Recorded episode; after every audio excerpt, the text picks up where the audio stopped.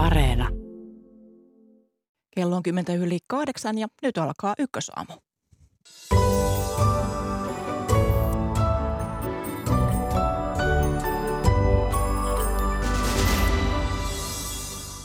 Millä helpottaa kotitalouksien taloudellista painetta, jota hintojen nousu niille aiheuttaa? Kansanedustaja Raati etsii vastauksia ykkösaamun aluksi. Yksi kotitalouksien taloudellisen paineen aiheuttajista on polttoaineen kalleus ja liikkumisen kehitystarpeista puhumme, kun vieraksi saapuu liikenne- ja viestintäministeri Timo Harakka. Lähetyksen lopuksi lähdemme Britanniaan, joka aikoo lennättää turvapaikanhakijoita Ruandaan. Tässä aiheitamme. Minä olen Mira Stenström. Hyvää huomenta.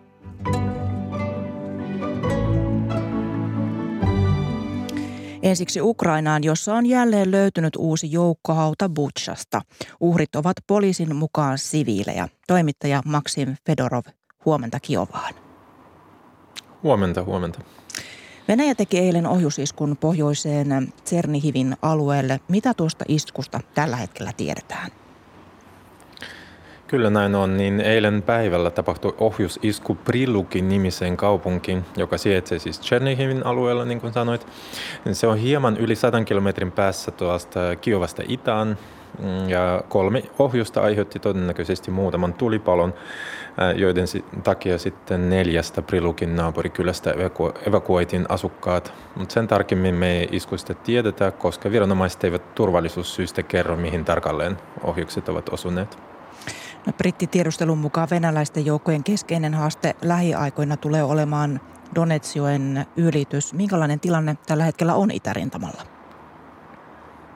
Idässä jatkuu jo kolmatta viikkoa taistelu Severodonetskin kaupungista ja eilisen tiedon mukaan venäläisten hallussa on ainakin 70 prosenttia kaupungista ja viimeksi he valtasivat kaupungin keskustan. Niin taisteluja käydään edelleen teollisuusalueesta ja eilen illalla Venäjän armeija tuhosi viimeisen Severodonetskin johtavan sillan, joten kaupunkia tai ukrainalaisjoukkoja ei enää pystytä huoltamaan ja evakuointeja ei pystytä suorittamaan. Niin tosiaan Britannian tiedustelu on päätynyt omassa arviossaan siihen, että Donets joen ylitys on lähiviikkoina tai sitten lähikuukausina tulee olemaan ähm, Venäjän, Venäjän armeijan äh, etulinjan keskeinen haaste. Ja brittien mielestä tästä operaatiosta riippuu sitten sodan kulku tästä eteenpäin. Mediatietojen mukaan Saksan, Ranskan ja Italian johtajat vierailevat Kiovassa tällä viikolla ja nythän presidentti, Ukrainan presidentti Zelenski vaati myöhään illalla Saksan liittokansleri Olaf Scholzilta tiukempaa tukea Ukrainalle, niin mitä näiltä tapaamisilta odotetaan? No se ehkä tämän viikon kiinnostavin ja, ja tärkein kysymys. Niin toistaiseksi nämä tiedot ovat äh, siis medialta, ei virallisista lähteistä, joten emme vielä tiedä ää, tarkkaan virailun ohjelmaa. Mutta voi olettaa, että Ranskan presidentti, Saksan kansleri ja Italian pääministeri tapaavat ää, Ukrainassa Ukrainan ylimmän johdon presidenttien myöteen. Ja erityisen tärkeäksi tapaamisesta tekee se, että Ukrainalla ja Saksalla ei ole sodan alusta ollut tämän tasoisia neuvotteluja. Ukrainan johto piti ilmeisesti haitallisena Saksan Venäjä-politiikkaa ja oli tyytymätön siihen, että Saksa jarruttelee raskaiden aseiden toimituksia ja, ja viimeksi Zelenski ää, myös arvosteli sitä niin voisi kuvitella, että asetoimitukset ovat yhtenä aiheena tapaamisessa. Ja sitten toinen tärkeä aihe tulee varmasti olemaan Ukrainan EU-ehdokkuus, sillä Euroopan elimet tai niiden on määrä päättää asiasta ensi viikolla. Ja myös ruokakriisi ja viljakuljetukset ovat varmasti pöytälistalla ja sitten pakotteet ja Venäjän energiamyynti Eurooppaan. Ja sitten viimeinen, mutta ei vähiten tärkeä, on Ukrainan myönnytykset sodassa. Niin Euroopan unionin kolmen suurimman maan johtajat, eli Saksan, Ranskan ja Italian, ovat julkisesti kehottaneet Ukraina ähm, tyytymän sodassa venäläisjoukkojen vetäytymisen sille rajalinjalle, joka oli ennen helmikuun 24. eli tämän sodan alkua. Ja Ukrainassahan valitsee tällä hetkellä ajatus, että sota ei ole ohi ennen kuin se palauttaa itselleen kaikki Venäjän miehittämät alueet. Ukrainan presidentti Volodymyr Zelenskin mukaan nuo Itä-Ukrainassa Donbassin alueella käytävät taistelut tulevat olemaan Euroopan historian raimat. Nyt jälleen kerran Butchasta on löytynyt uusi joukkohauta ja ihmisoikeusjärjestö Amnesty International syyttää Venäjää rypälepomien käytöstä Harkovassa koillis Ukrainassa, niin miten Ukrainassa on, on kaikki näihin reagoitu?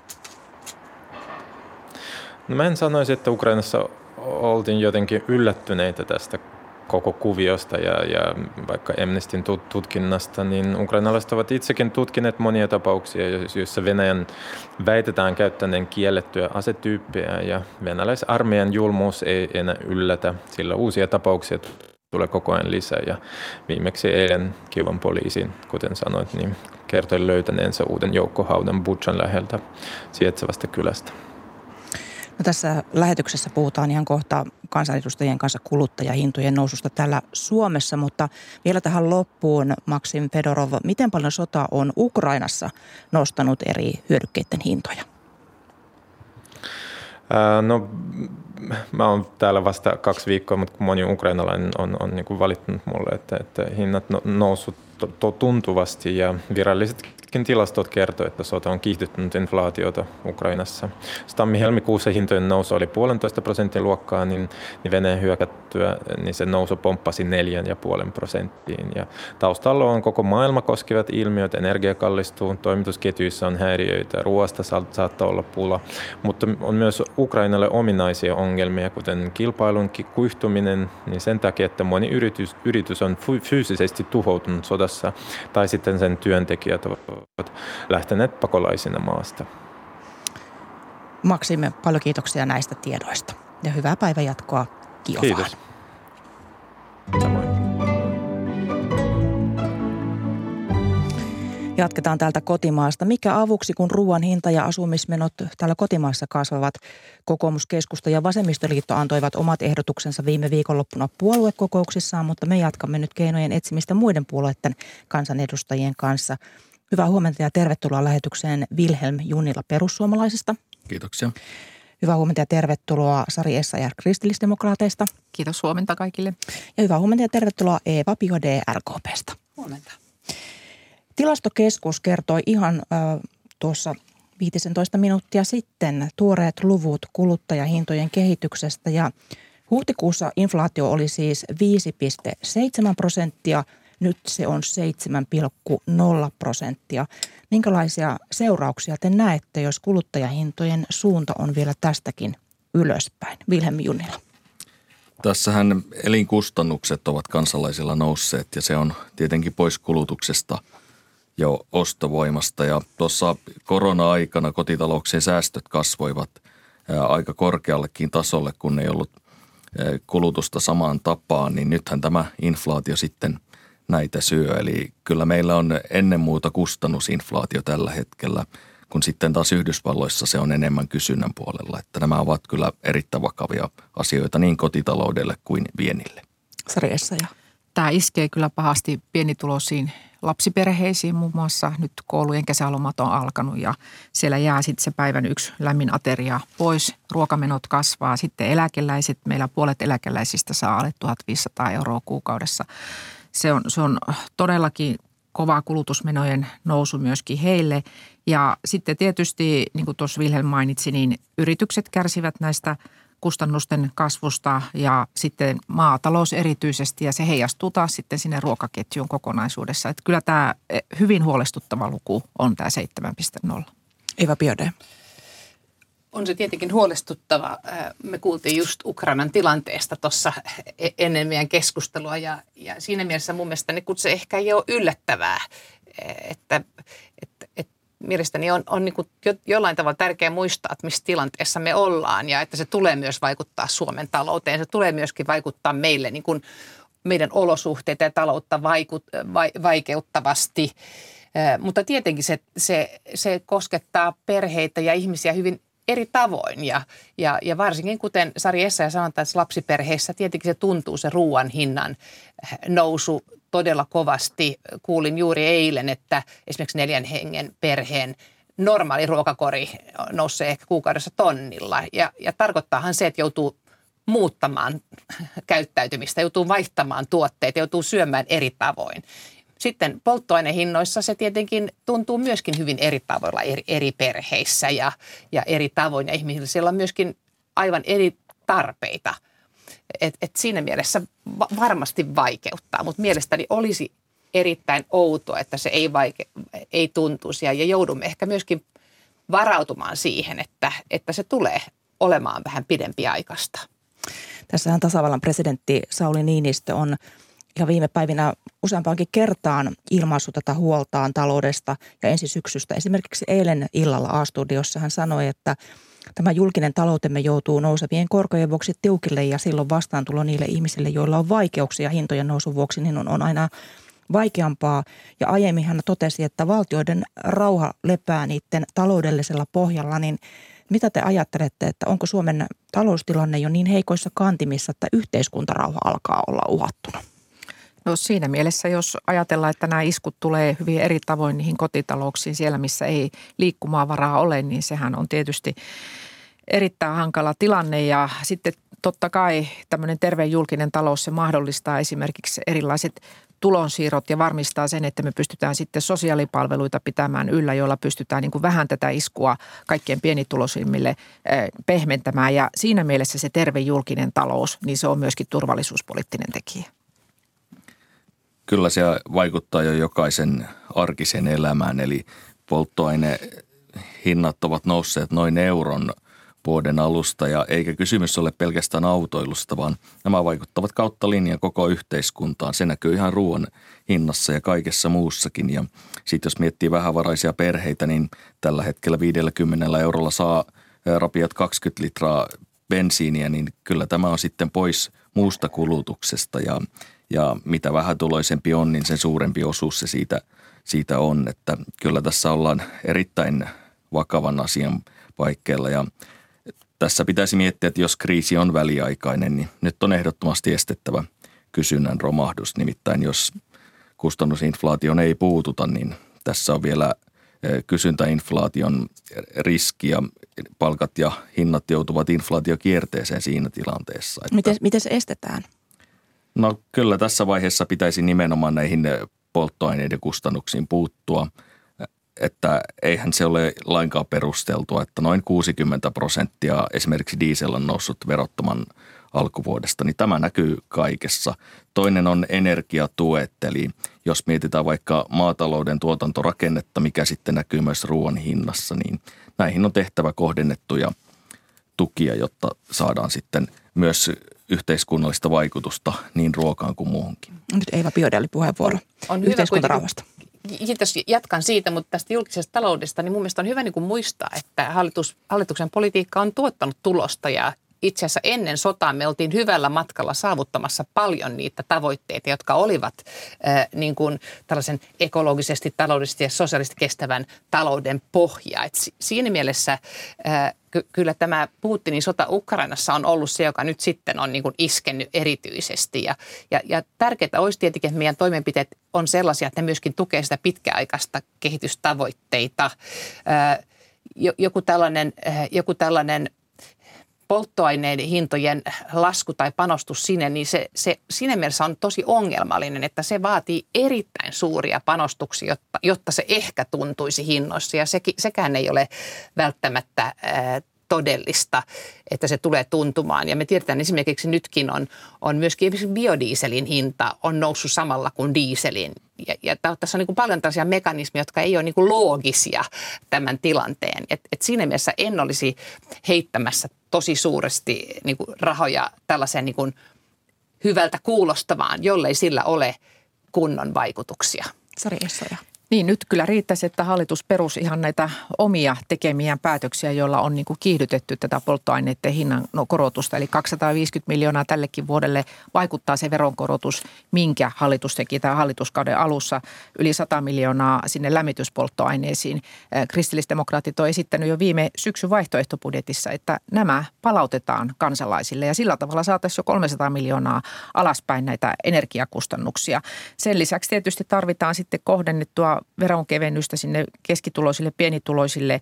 Ja me ollaan esitetty myöskin lapsivähennystä ja sitten myöskin lapsilisän tasokorotusta, että näillä pystyttäisiin niin kuin juurikin sitten sinne lapsiperheisiin vaikuttamaan. Sen lisäksi myöskin sitten omaishoidon tuen verovapautta, joka, jolla olisi myös iso merkitys monille niille, jotka hoitavat omia läheisiään. Ja tällä tavoin niin kuin voisi sanoa, että tarvitaan kohdennettuja toimia ja tarvitaan niin kuin ymmärrystä siitä, että nämä elinkustannusten kohoamiset niin iskee todella rajusti tiettyihin väestöryhmiin ja siellä tarvitaan oikeasti tukea. Sitten meillä on vielä nämä ihmiset, jotka pyrkii työmarkkinoille.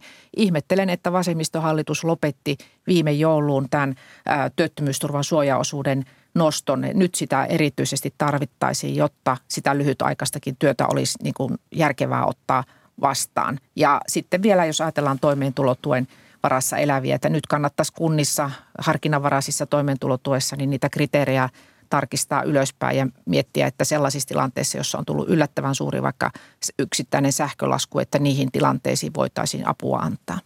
No kokoomuksen puheenjohtaja Petteri Orpo ehdotti tosiaan viikonloppuna puoluekokouksessa niin ansiotuloverotuksen keventämistä ja hänen, hänen mukaansa ansiotuloverotusta tulisi keventää miljardilla eurolla, niin mitä mieltä perussuomalaisissa ollaan tästä kokoomuksen ehdotuksesta?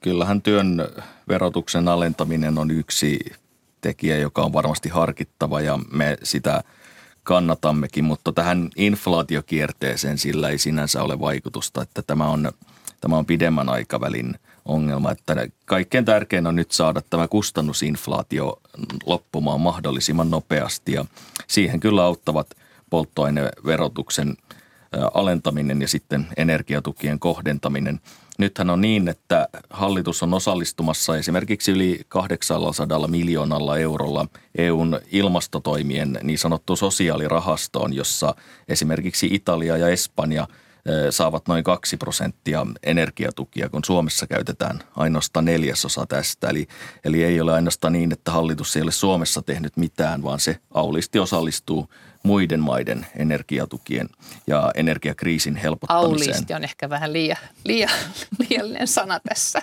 No mutta Eva Biode, tämä Orpo ehdottama työmiljardi, niin se rahoitettaisiin ensin velkarahalla, niin onko se viisas sijoitus tässä no, tilanteessa? No, mielestäni on vaikea niin kuin sanoa yksittäisestä, mutta toki ajattelen, että se on siinä mielessä oikean suuntainen, että, että työllisyys on kuitenkin aivan ratkaiseva, ratkaisevassa asemassa, että työ, hyvä työllisyyskehitys voi jatkua.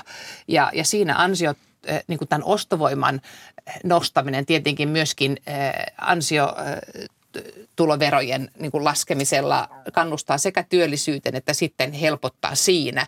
Mutta tarvitaan tosi paljon muitakin. Tarvitaan, me tarvitaan enemmän ihmisiä töihin ja siinä pitää tehdä paljon, paljon jatkaa hallituksen hyviä ää, niin kuin ta- talouspolitiikkaa ja esimerkiksi henkilöstöpula uhkaa todella, todellakin monien yritysten mahdollisuuksia laajentua ja julkisen sektorin toimintaa. Tarveharkinnan poisto, maahanmuuton niin kuin asennoituminen meidän maahanmuuttoon ja kaikki tällä on niin kuin tällaisia pidemmän aikaisia tavoitteita, mutta hetkellisesti ne ei tietenkään pysty ö, tähän. Sama ajattelen, että ei voi myöskään olla niin, että tehdään niin kuin tällaisia ilmastohaitallisia toimia, koska kuitenkin meidän kilpailukyky ja meidän viennin mahdollisuudet on siellä vihreän siirtymän, uuden teknologian, kiertotalouden niin kuin piirissä, että olisi tosi hölmöä tavallaan niin kuin lyhytaikaisesta tilanteesta lähteä niin kuin – viemään kehitystä ihan väärään suuntaan, kuten tässä Wilhelm Junila esitti. Sari Essaja. Niin kyllä varmasti työmarkkinoilla tarvitaan niin kuin pidemmän tähtäimen isoja rakenteellisia uudistuksia,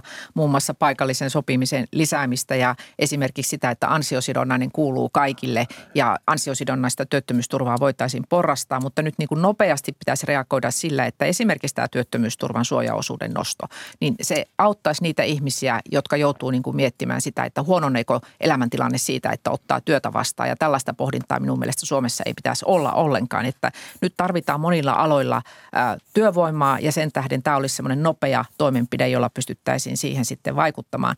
Mutta kaiken kaikkiaan se, että me ansiotuloverotusta kevennetään, niin se on järkevää tehdä kohdennetusti, että mä katson, että se pieni- ja keskitulosten joukko on nimenomaan se, johon se tulee kohdentaa. Että tämä kokoomuksen esitys on ilmeisesti vähän niin kuin kaikille kaikkia ja silloinhan eh, minun mielestä suurituloisimmat eivät, eivät sitä tässä tilanteessa tarvitse, vaan ennen kaikkea se pitää kohdentaa viisaasti ja järkevästi. Vilhelm Junnila. Joo, meillä on tässä Eva Biodeen kanssa merkittävä filosofia-ero, että en minä näe sitä kyllä ongelmana, jos suomalaisille kohdennetaan alennuksia polttoaineverotuksiin ja energiatukia, että hallitushan tässä osallistuu nimenomaan ulkomaalaisten tukemiseen. Ja RKPllähän perinteisesti ratkaisu kaikkeen on maahanmuutto ja eh, ehkä Beodelta voisi kysyäkin, että miten voi olla niin, että tällä hetkellähän työllisyys on huippulukemissa – niin siitä huolimatta sosiaalimenot kasvavat merkittävästi ja nämä kohdistuvat erityisesti toisen kaksi tai kolme vuotta maahanmuuttajina maassa olleina, jotka ovat tulleet tänne työperäisellä oleskeluluvalle. Että jos tämä on niin kultakaivos, niin miksi meidän on silti suppentoitava tätäkin työvoimaa? Mitä vastaat Eva Piirä? No, e- ehkä tällainen kultakaivosajattelu ei ole ehkä se, mitä ajattelen, mutta jos, jos katsoo niin kuin pidemmällä tähtäimellä, niin se on niin kuin kiistaton tosiasia. Meidän huoltosuhde on aika haastavat, jos katsoo niin kuin 50 vuotta eteenpäin. Ja tietenkin Suomea pitää rakentaa myös meidän niin kuin lapsille ja lapsenlapsille. Ja, ja on ihan välttämätöntä, että meidän väestö ikääntyminen on sellainen, että me, me tarvitaan sekä enemmän, että täällä syntyy enemmän lapsia, että tänne myöskin halutaan muuttaa. Tällainen houkutteleva ilmapiiri sekä y- yrityksille että osaajille ja, ja, ja työntekijöille muutenkin. Ja, ja me tiedetään eh, niin kuin siirtolaisuudesta sen, että, että on hirveän suuri ero, ne syyt, josta sä tuut, mutta sitten on myöskin se aika vaikuttaa tosi paljon, että niin kuin kymmenen vuoden sisällä, niin, niin se, se tarkoittaa todella äh, suurta niin kuin, äh, talousboostia. Ja sitten voi ajatella, että se, että esimerkiksi tulee nuoria aikuisia, äh, niin, niin kyllähän niin kuin – riippuu vähän miten laskee. Että kyllähän me silloin niin kuin ajatellaan, että, että varsinkin koulutetut tai, tai ihmiset, jotka ovat eri ammattilaisia, niin kyllähän me ollaan sitten saatu tavallaan vähän ilmaiseksi niitä osaajia tähän maahan. Että, että en ajattelisi noin, että toki jokainen ihminen on aina vähän ongelma, niin kuin me jokainen olemme. Ja, ja, ja y, turvallinen yhteiskunta pitää rakentua niin, että myös silloin, kun me, me tarvitaan tukea, niin kuin Sari Essa täällä puhui esimerkiksi lapsiperheistä ja muista, niin silloin sitä pitää löytyä, jotta voisi olla antamassa panoksensa yhteiskuntaan. Nyt siirrytään vielä tähän keskustan puoluekokouksen ava- avaukseen. Siellä näkyvin avaus oli tämmöinen ajatus erityistalousalueista. Muita heikommin pärjäävät alueet voisivat saada verohelpotuksia tai muuta erityis, erikoiskohtelua. Ja Annika Saarikon mielestä näille erityistalousalueille on selkein tarve itäisessä ja pohjoisessa Suomessa, niin Sari Essa ja miten, miten ajattelet, onko niille tarvetta? Ehdottomasti on, mutta keskustalta kannattaa kysyä se jatkokysymys, että miten tämä toteutetaan. Ja kristillisdemokraateilla on vastaus tähän, eli esimerkiksi tämä kuljetustuki, mikä on käytössä Itä- ja Pohjois-Suomessa, sitä saa myös Keski-Suomi ja, ja taitaa olla Keski-Pohjanmaakin sen tuen piirissä, niin sinne, sinne tarvitaan reilu korotus. Ja sitten sen lisäksi niin tämä opintotuen äh, lainaosuuden anteeksi antaminen silloin, jos äh, opiskelija siirtyy sitten näille alueille, jossa on kova työ, työvoimapula, esimerkiksi vaikkapa tällä hetkellä – hoitohenkilökunnasta ja, ja lääkäreistä, niin kannatan myöskin tätä ajatusta ja, ja siinä voitaisiin niin kuin Norjasta katsoa mallia, että millä tavalla tällaisilla kohdennetuilla – alueellisilla tuilla pystytään helpottamaan sitä tilannetta, mutta jos näin yleisesti puhutaan jostakin erityistalousalueesta ja ajatellaan, että meillä olisi vaikka erilainen verotus maan sisällä tai jotain muuta tällaista, niin, niin ne, ne, on, ne on ehkä hyvinkin vaikeita asioita toteuttaa, että kannattaa kysyä keskustalta, että miten tämä toteutetaan. Kristillisdemokraatilla on jo vaihtoehtoja, miten se voidaan, voidaan toteuttaa. Mutta miltä tämä kuulostaa sitten varsinaissuomalaisen ja helsinkiläisen kansanedustajan korvaa? No lyhyet kommentit. No helsinkiläiset tietenkin on tottunut siihen, että Helsinki on tällainen tulonsiirtäjä ja, ja on tietenkin tosi huolestuttava, jos ajatellaan, että, että niin kuin tavallaan maan tällaista taloudellista moottoria,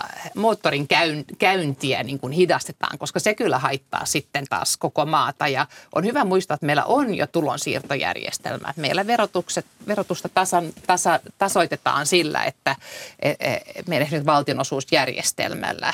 Mutta toki voisi ajatella, että on rakenteellisia kokeiluja. Esimerkiksi tarveharkinnan poistaminen Pohjanmaalla tai, tai joku paikallinen sopiminen jossain muualla, jossa oikeasti pyritään niin kuin kokeilemaan, että korjaamaan rakenteet, jotka voisi sitten niin kuin toimia moottorin niin kuin kiihdyttäjinä. Wilhelm Junila. Uskon, että kaikki puolueet varmasti jakavat sen huolen, mitä pohjoisessa ja Itä-Suomessa tapahtuu. Ja tähän on kyllä keinoja erilaiset aluetuet ely kautta, Tekesin kautta ja niin edelleen. Mutta tämä keskustan ehdotus kyllä vaikuttaa vähän vastaavalta himmeliltä kuin heiltä tuntuu joka vaalikaudella tulevan. Että itse pidän tätä aika vaalipluffina ja haluaisin kyllä nähdä, että kun valtiovarainministeri Saarikko menee vaikka Loimaalle, joka on tämmöinen maaseutumainen pitäjä, että hän kertoisi siellä, että – jotta alueellisia eroja voidaan ta- tasata, niin sitten laitilalaiset, lietolaiset, loimaalaiset esimerkiksi olisivat maksumiehinä sitten näissä erityistalousalueissa, jossa selkeästi tehtäisiin merkittäviä tulosiirtoja pohjoiseen ja itään. Että mielestäni tämä ei ole taloudellisesti perusteltu yhtälö laisinkaan, vaan ehkä se perustuu enemmän keskustan kannatuskikkailuun. Nähtäväksi jää. Paljon kiitoksia keskustelusta Vilhelm Junnola perussuomalaisista, Eevo, Eeva Biode RKPstä ja Sari Kiitos. ja kristillisdemokraateista. Hyvää kiitos. päivää jatkaa teille kaikille. Samoin kiitos.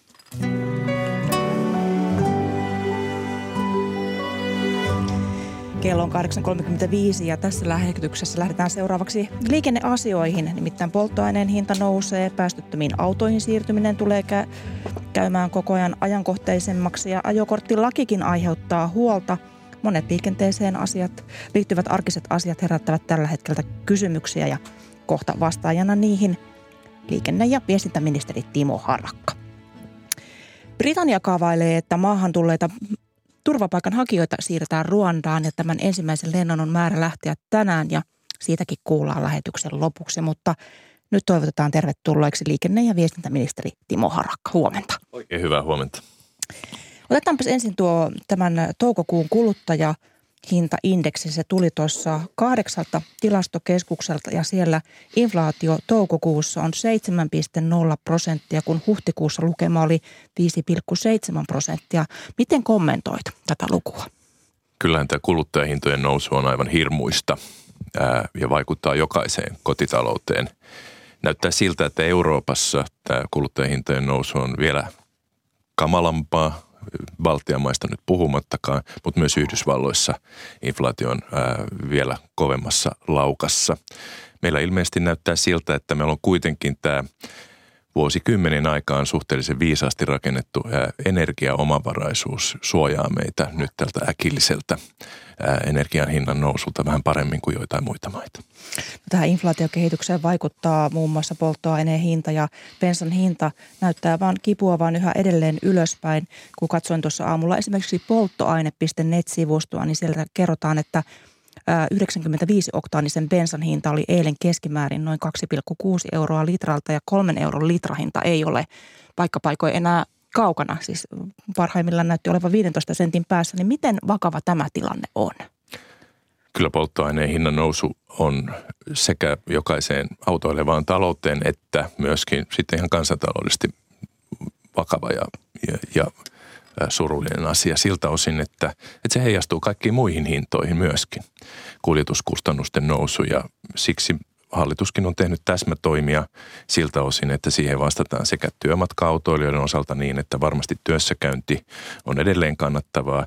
Ja itse asiassa, jos sen työmatkavähennyksen vie suoraan verokorttiin, niin se on jo nyt ää, pienoinen veronalennus. Ää, sitten on lisäksi ää, tärkeää havaita se, että elokuun alusta nämä sosiaalitukiin liittyvät indeksit ää, nousevat ylimääräiset 3,5 prosenttia, joka auttaa kaikkein vähävaraisimpia vastaamaan tähän kuluttajahintojen nousuun. Ja myös sitten kuljetusalaa erikseen ää, tuetaan ää, useilla kymmenillä miljoonilla euroilla selviämään tämän vaiheen yli. Ja sitten on vielä tämä jakeluvelvoitteen väliaikainen lieventäminen, jonka tarkoitus syksyllä sitten vaikuttaa dieselin hintaa alentavasti 12 senttiä euroa eli, per litra. Eli kyllä tässä monia tarkoituksenmukaisia ja myöskin täsmällisesti toimivia toimia ollaan, ollaan pantu liikkeelle. Niin totta, mitä, mitä, mitä sanotkin, monia täsmätoimia on, on tehty, mutta mitkä on seuraavat sopivat keinot kompensoida sitten bensan hintojen nousua? Mitä seuraavaksi, jos hinta menee kolmeen euroon jopa yli? Me emme ole siis vielä nähneet suurinta osaa näistä äsken, äsken mainitsemistani sovituista asioista, jotka astuvat syksyllä voimaan, että seurataan tilannetta. Mutta lähtökohta on se, että mitään keinoa itsessään suljeta pois.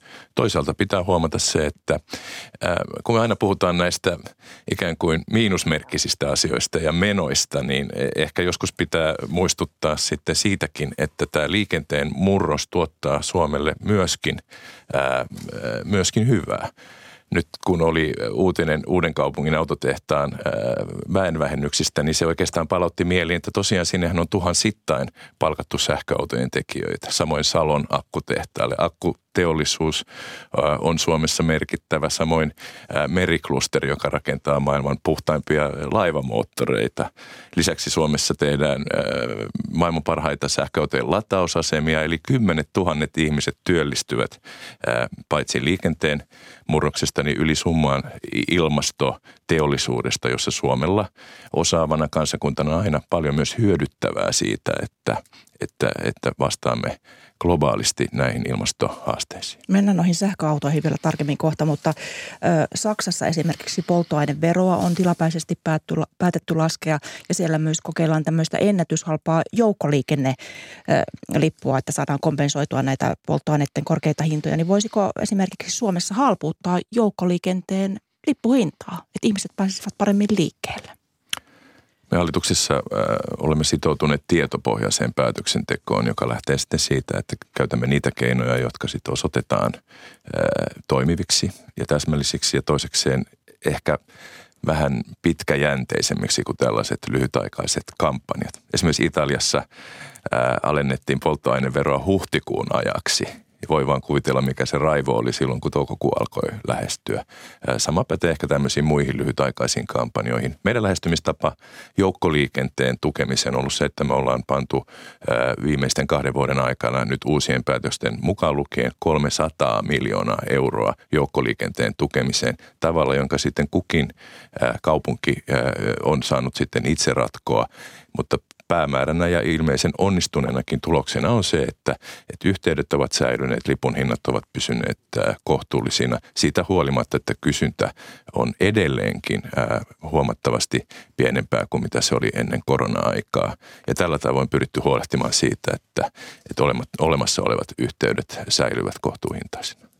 No mennään sitten näihin sähköautoihin ja polttomoottorikieltoon. Nimittäin EU-parlamentti kannattaa uusien henkilö- ja pakettiautojen päästöttömyyttä vuoteen 2035 mennessä ja EUn liikenneneuvosto hyväksyi vastaikään tällaisen yleisnäkemyksen, jonka mukaan sähköautojen latausasemia pitäisi olla Euroopan unionin pääväylillä vähintään 60 kilometrin välein tuohon vuoteen 2025 mennessä, niin – jos tätä latausverkkoa aletaan tehdä niin kuin julkisin varoin, niin, niin milloin rakentaminen alkaa ja mitä se maksaa?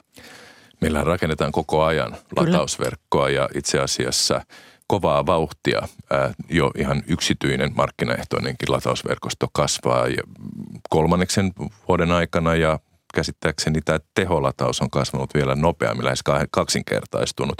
Mutta myös tarvitaan julkista rahaa sekä näihin ää, julkisiin latauspisteisiin että sitten taloyhtiöiden ja työpaikkojen latauspisteisiin. Ja näihin ollaan satsaamassa uusilla ja vanhoilla päätöksillä kotimaista ja eurooppalaista rahaa luokkaa 80 miljoonaa euroa.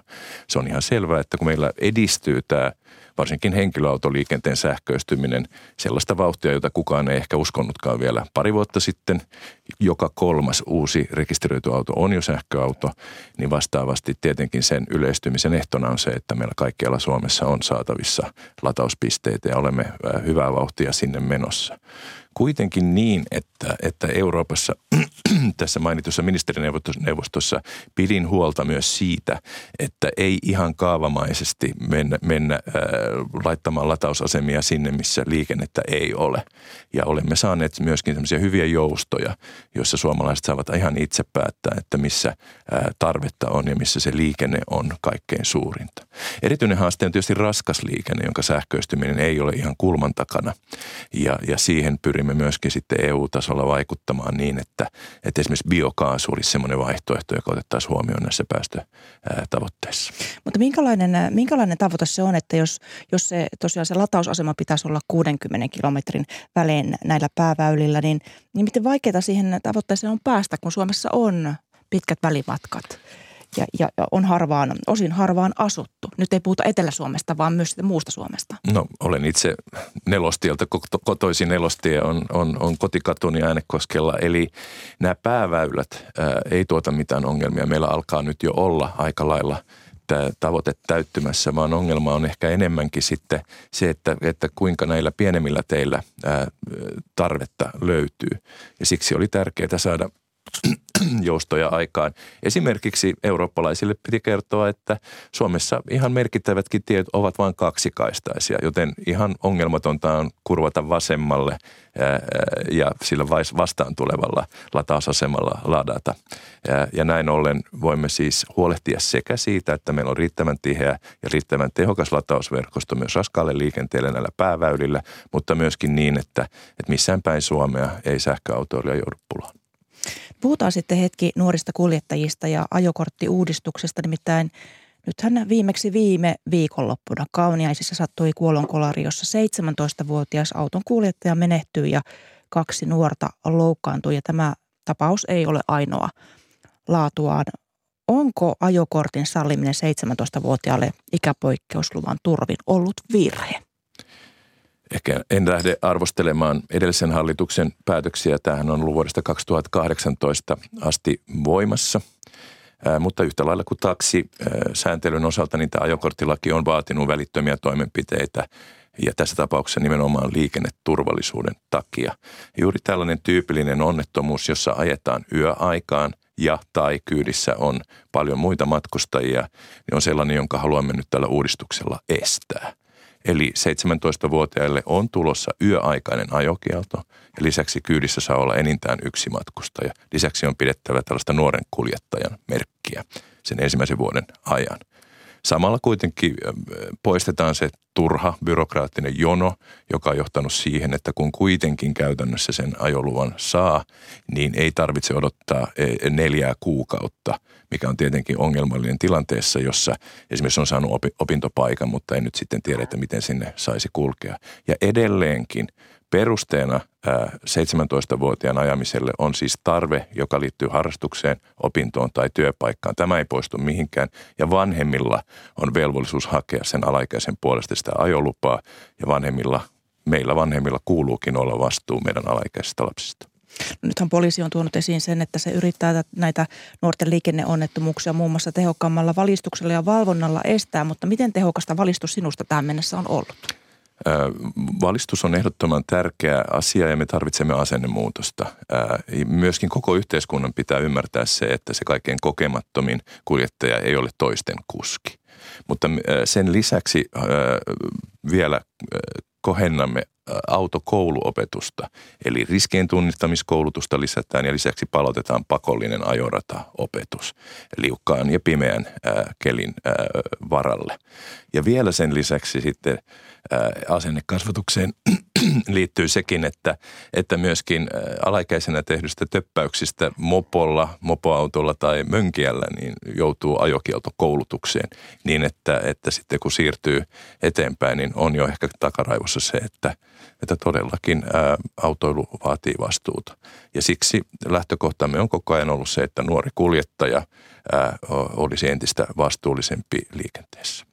No sitten kaupunkien kaduille vielä nimittäin vaadit viime kesänä nopeita ratkaisuja näihin sähköpotkulautoja aiheuttamiin ongelmiin. Ja nythän Helsingin ja Uudenmaan sairaanhoitopiiri analysoi viime vuonna sattuneita sähköpotkulauta-onnettomuuksia ja eilen julkaistiin tämä selvitys. Ja siellä tällaista tietoa, että merkittävä osa näiden potkulautailijoiden vammoista on keskivaikeita tai vaikeita, niin onko, ovatko nämä sähköpotkulautoihin kohdistuneet rajoitukset olleet riittäviä? Niin viime kesänä ähm, oli pakko puuttua asiaan, mm. joka on ennen kaikkea helsinkiläinen ongelma ja ennen Kyllä. kaikkea kesäyöaikaan, kun, kun ähm, Helsingin kaupunki ei ole tässä osoittanut mitään, mitään valtavaa aktiivisuutta. Jo vuonna 19 on, on kiinnitetty huomiota sähköpotkulauteen ongelmiin ja Ennakkotietojen mukaan onnettomuudet ovat vähentyneet viime kesästä niiden, niiden neuvoteltujen rajoitusten osalta, eli siis nopeuksia ja yöaikaista ajamista rajoitettiin silloin. Mutta on ihan selvää, että, että, että kaupunkien täytyy kantaa vastuu niiden väylien turvallisuudesta ja myöskin ihmisten turvallisuudesta katualueella. Mutta tämä kesä on vasta alusta, niin miltä Kyllä. se näyttää, että pitäisikö pistää vielä tiukemmat hankaimet? Tässä ennen kaikkea nyt äh, ratkaisuvalta on äh, kaupungeilla. Kaupungeilla on edellytykset esimerkiksi suorastaan tieliikennelain velvoite poistaa äh, haitalliset ja vaaralliset esineet kulkuväyliltä. Jos se on sitten sähköpotkulauta, niin ne voi kerätä pois ja, ja omistajan vastuulla sitten, sitten luovuttaa, luovuttaa takaisin. Eli ja vastaavasti järjestää myöskin mm. pysäköintitavalla, jota täytyy noudattaa. Ja sitten jos se tarjonta on kerta kaikkiaan liikaa, niin, niin sitten pyrkiä sitten myöskin omin toimin siihen vaikuttamaan aina on vähän turhan helppo ja itse asiassa aika tehoton ratkaisu aina edellyttää, että jonkun yksittäisen paikkakunnan väliaikaiseen tai tilapäiseen ongelmaan haettaisiin valtakunnallinen lainsäädännöllinen hidas ratkaisu. Vaan kyllä meidän täytyy ihan kaikkien kantaa oma vastuu. Liikenne- ja viestintäministeri Timo Harakka, paljon kiitoksia vierailusta Ykkösaamussa. Kiitos paljon.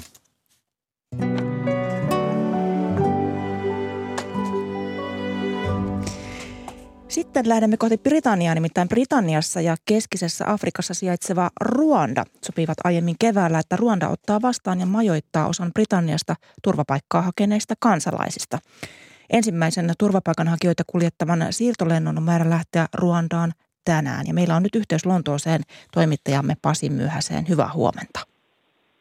Huomenta. Britannia ja Ruanda siis sopivat turvapaikanhakijoiden siirrosta tuossa huhtikuun puolivälissä. Ketä Ruandaan halutaan nyt lähettää? Ennen kaikkea sellaisia turvapaikanhakijoita, jotka ovat saapuneet maahan laittomilla tavoilla, etenkin pienveneillä Englannin kanalin yli.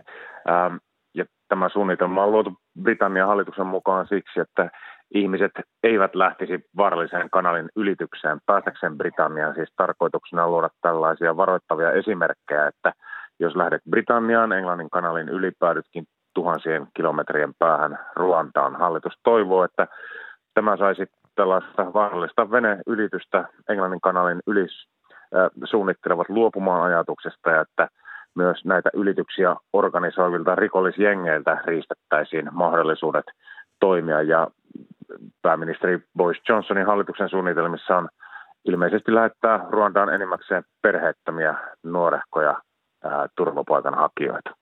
Niin onko kyse siitä, että Ruandaa voitaisiin lähettää ihan minkä maan tahansa kansalainen, joka on, on tullut veneellä kanalin yli? Kyllä, ilmeisesti ää, tästä on kyse, että sitä, sitä ei erotella, ää, ketkä, ket, minkä maan kansalaisia lähetettäisiin, mutta perusteena on nimenomaan tämä, niin kuin, tämä vaarallinen ylitystapa, joka tosin on ongelma. Se on tuottanut ää, kuoleman tapauksia luoda tähän tällainen niin kuin varoittava, varoittava esimerkki, että tämä, tämä tapa saapua maahan ei toimisi. Britannia maksaa Ruandalle näistä, näiden ihmisten vastaanotosta, niin miksi Britannia turvautuu tällaiseen turvapaikanhakijoiden siirtoon? No tuossa edellä mainittujen Britannian hallituksen omien perusteluiden lisäksi voi etsiä poliittisia syitä, sillä sinällään – turvapaikanhakijoiden tai turvapaikan saavien määrä täällä Britanniassa ei ole kovinkaan korkea verrattuna muihin Euroopan suuriin maihin. Hallitus varmaankin yrittää vedota tällä toimella vahvimmin maahanmuuttovastaiseen osaan äänestäjiä säilyttää tukensa heidän parissaan. Ähm, tietysti se, että Englannin kanalia lähdetään ylittämään vaikeissa oloissa on ihan oikeasti suuri ongelma sen vaaran vuoksi. Viime vuonna – lähes 30 000 ihmistä ylitti kanalin tällä tavalla, ainakin 44 menetti henkensä ja mukana oli myös lapsia. Nämä määrät ovat kasvaneet. Ja jotain pitäisi tehdä, eikä entistä suurempi valvonta, jota on tehty puoli ja toisin kanalia, se ei ole tuottanut toivottua tulosta, mutta kampanjoijat sanovat, että Britannian pitäisi muuttaa hakuprosessia siten, ää, turvapaikanhakuprosessia, ettei ylitykseen prosessin käynnistämiseksi pitäisi lähteä esimerkiksi siten, että turvapaikkaa voisi hakea ää, EUn mantereen puolella, EU-maiden Britannian lähetystöissä esimerkiksi toisella puolella kanalia. Lukuja, tarkkoja lukuja ei tiedetä vielä näistä viime aikoina, viime vuonna tulleissa, mutta yleensä näillä pienen veneilläkin tulleista selvä valtaosa, kaksi kolmasosa on niin kutsutusti ihan aikoja, aitoja turvapaikanhakijoita, jotka saavat käsittelyn jälkeen myönteisen päätöksen, vaikka tällä hallitus sisäministeri Priti Patel on väittänyt, että huomattavasti suurempi osa olisi sellaisia, jotka eivät ole lähtömaassaan todellisessa vaarassa. No yleisradioyhtiö BBCn mukaan tiedot näistä lähtiöiden lukumäärästä ovat, ovat eläneet, niin äh, mitä Britannian lähettämille turvapaikanhakijoille tapahtuu sitten, kun he pääsevät Ruandaan?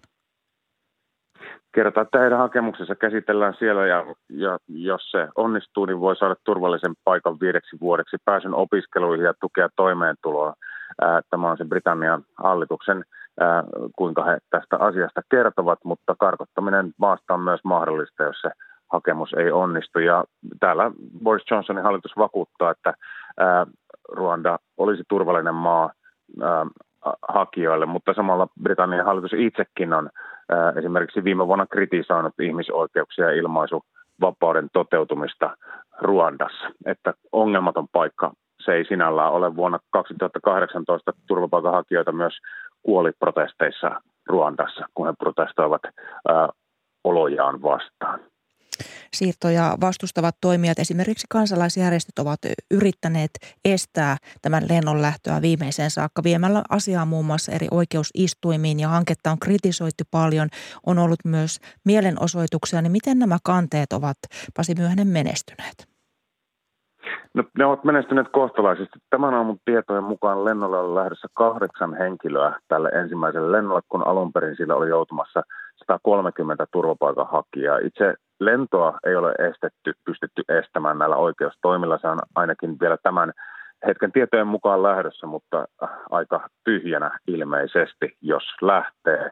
Ja yksittäisiä henkilöitä on saatu lennolta pois oikeustoimilla tapaus kerrallaan eri syihin veroten heidän henkilökohtaisiin tilanteisiinsa ja mahdollisiin riskeihin. Mutta jos tämä lento lähteekin, niin tästä koko suunnitelmasta on tulossa isompi selvitys, tutkimus ensi kuussa ja sitten varmaan täällä oikeus ottaa kantaa laajemmin tähän, tähän koko suunnitelmaan myös siihen, onko Britannian toiminta tässä YK pakolaissopimuksen mukaista vai ei.